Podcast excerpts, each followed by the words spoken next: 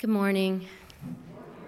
I'm Caroline Andrews. I used to work here in Christian Ed as a youth coordinator, working with middle school and elementary school students, but now I teach English in middle school in East Aurora.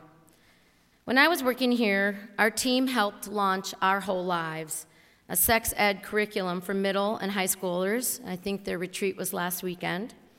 That focuses on healthy relationships, accurate information that is presented in an honest and open way.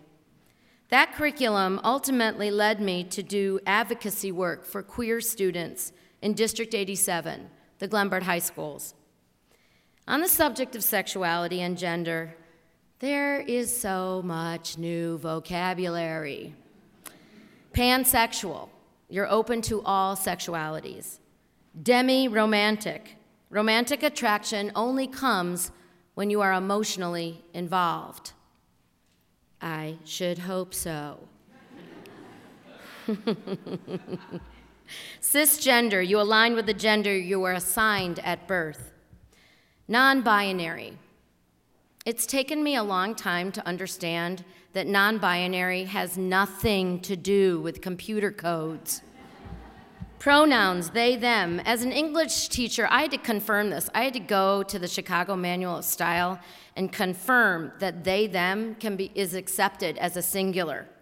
Well, yes, since 1920 or something. Where have I been? In the cisgender pink cardigans of Talbots, obviously. In the 80s and 90s, obviously. In the 80s and 90s, I was writing grants and helping ailing friends and working on educational shows about HIV and AIDS related diseases. You may recall my big hit, The Wizard of AIDS, where I was I played the witch of unsafe sex and was killed by a giant condom over the head. What a world, what a world, what a eh. True, all true. And my family has marched in Chicago Pride representing FCCGE for a number of years as part of welcoming churches, so it is no surprise that our kids, Phil's and mine, know this history and identify as queer. Queer is not a pejorative for them, like it was for me when I was growing up. Queer is a badge of pride, queer is community. Like many of you, we live in the Glenbard High School District 87. Our kids attend South. Well, Maggie's graduated now, but Catherine is a senior. When Maggie was a sophomore, a mom of a transgender kid invited her to a meeting at her home to talk about the general treatment of LGBT kids in the district. So Catherine and Maggie and I all went. This began a four year journey toward changing policy in the district to be, to be more affirming of queer students, with particular emphasis on supporting trans students, non binary, and students questioning their gender. Because it was so inhospitable for her son, that mom moved with her family and left the district, and I took up the leadership because this group of kids were my children's group of kids. I knew them. I loved them, but I wasn't alone by any means. Half of our committee are members here Hal Temple, Chuck and Mary Ellen Lukowski, Cindy Christensen, the Henkel family, and lots of others who are willing to speak up and out on behalf of these students. Over the course of four years, and oh, and this church was the place where we met over and over. During those four years, we put forth a huge effort of letter writing and attending meetings. We hosted an educational movie night at the library and held panel discussions. We combed the news for evidence based, medically accurate, positive stories that were guided and were guided all the while by advocacy groups who helped us with wording and legal resources.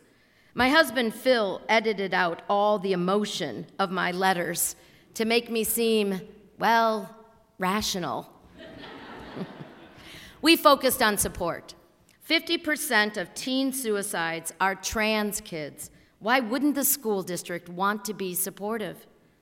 I created this beautiful Leslie Knope styled binder that included model policies and procedures, thank you, Oak Park River Forest, affirming documents from the American Academy of Pediatrics, insurance companies, respected educational journals, all the correspondence, and a timeline that included other districts that had made similar positive changes. And I gave this binder to the board members. And then the opposition woke up.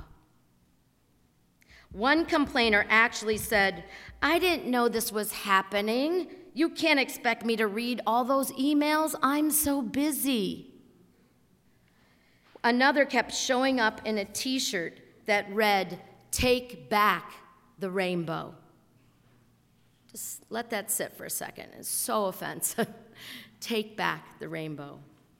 Board meeting after board meeting, we addressed their concerns.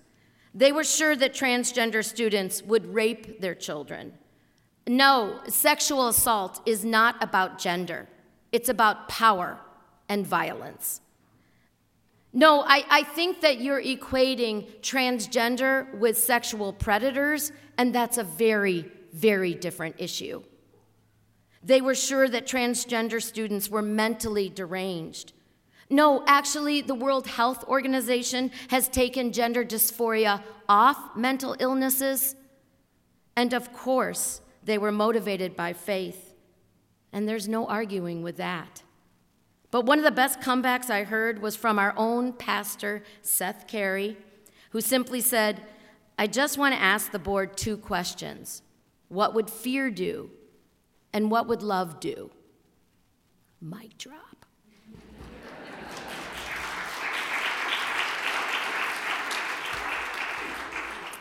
Essentially, these people confuse being uncomfortable with being unsafe.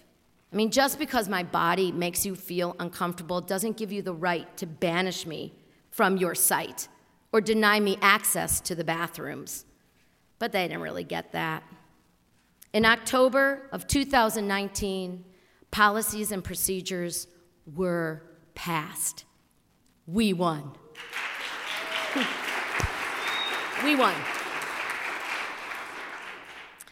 This kind of advocacy helped prompt our governor to appoint a task force to create inclusion protocols for all LGBTQ students in Illinois.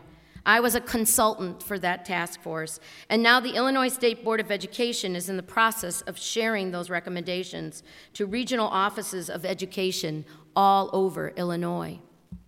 For me, being the church is not an alone kind of thing, it's a community thing. But you can't really do community without focusing on love. Being the church means that at the root of whatever you're doing, love is there.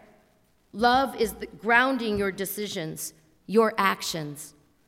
I know we were successful because we focused on love, not fear. We focused our love for these students, and even though it sounds kind of hokey, we had love for the ones who disagreed with us too. I'm not saying that the opposition didn't vex us or challenge us, but keeping the focus on love for the students and helping to create best practices so that they may achieve grounded us. Just think about it for yourself. With whatever is troubling you at the moment, ask yourself, as Seth asked the board, what would fear do and what would love do? Be the church. Go for the love. Thank you.